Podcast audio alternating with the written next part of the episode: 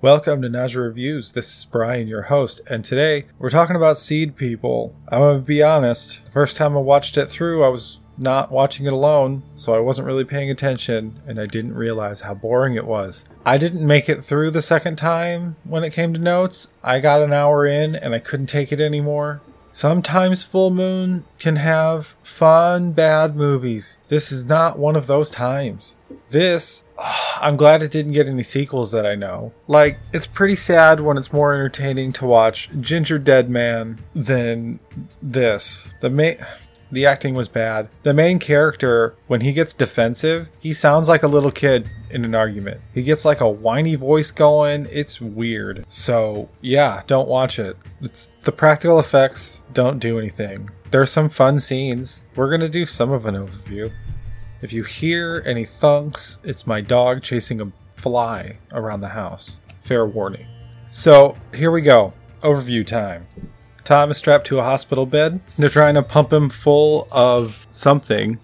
They're trying to pump him full of a sedative, and an FBI guy walks in and he's like, Hey, can you tell me about this Doc character? And he's like, I can tell you the whole story. All right, so we're in Comet Valley, and there's one way in, it's a bridge, it's going to be closed he's got to go hang out with his while he's in town he's got to go hang out with his old his old love named heidi. But she's dating the sheriff but won't marry him. It's a thing that i'm not going to bring up after this point. It barely matters at all. So kim is um, heidi's daughter-in-law because kim's mom died and the dad and Heidi are take care taking care of her. But she's freaked out by the housekeeper who has a throbbing neck vein. So, I mean, there's no mystery. You know what's up. It's done. Who gives a shit?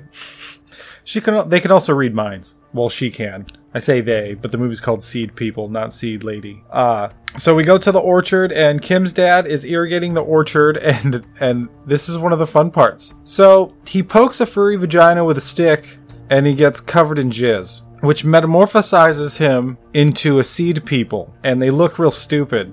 This one is like a geo, a furry geodude, basically arms and like an Easter Island statue with like fucking bug eyes and mandibles and sharp teeth. And it's just like, I'm gonna boop a doop a doop across the ground. But they can turn back into people. But then they act like sea or pod people. So it's like, this is just a pod people ripoff. That gets way dumber. Alright, Kim's trying to get video evidence. Uh, she gets attacked by a furry starfish with a tentacle that critter critters roll rolls like critters. God, that's hard to say. Uh, and she gets in the house just in time, and right before they open the door to see what was chasing her, oh look, it's the housekeeper. Couple of dudes go into the orchard. One of them gets seeded hard, but he gets sprayed with like peanuts until he he dies. Um, the doc is trying to destroy the the power station. Uh, a cop comes up to try to stop him, and he gets knocked down by a furry bug flying through the air with uh, real sharp teeth. And then the starfish and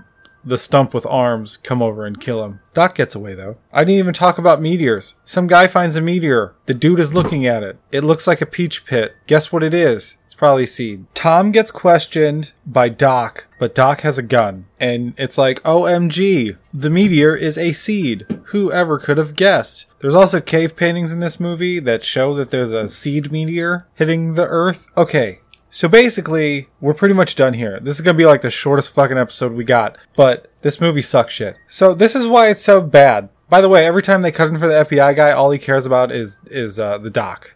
Um, apparently, high concentrations of UV light hurts them, weakens them, stops their control on people, destroys them. Um, I'm gonna let you. I'm gonna let the people that made the movie in on a little secret. It's called the reason that UV lights are used to grow plants is because there's about I don't know a million times more of it outside. If these things were weak to UV light, as soon as they walked outside, they'd be fucking dead. This whole movie is fucking pointless. Trust me, I have UV lights in my house. Wanna know why? Cause some things need UV light, cause they're not outside. This movie's whole premise is fucking dumb. So I'm done with this movie.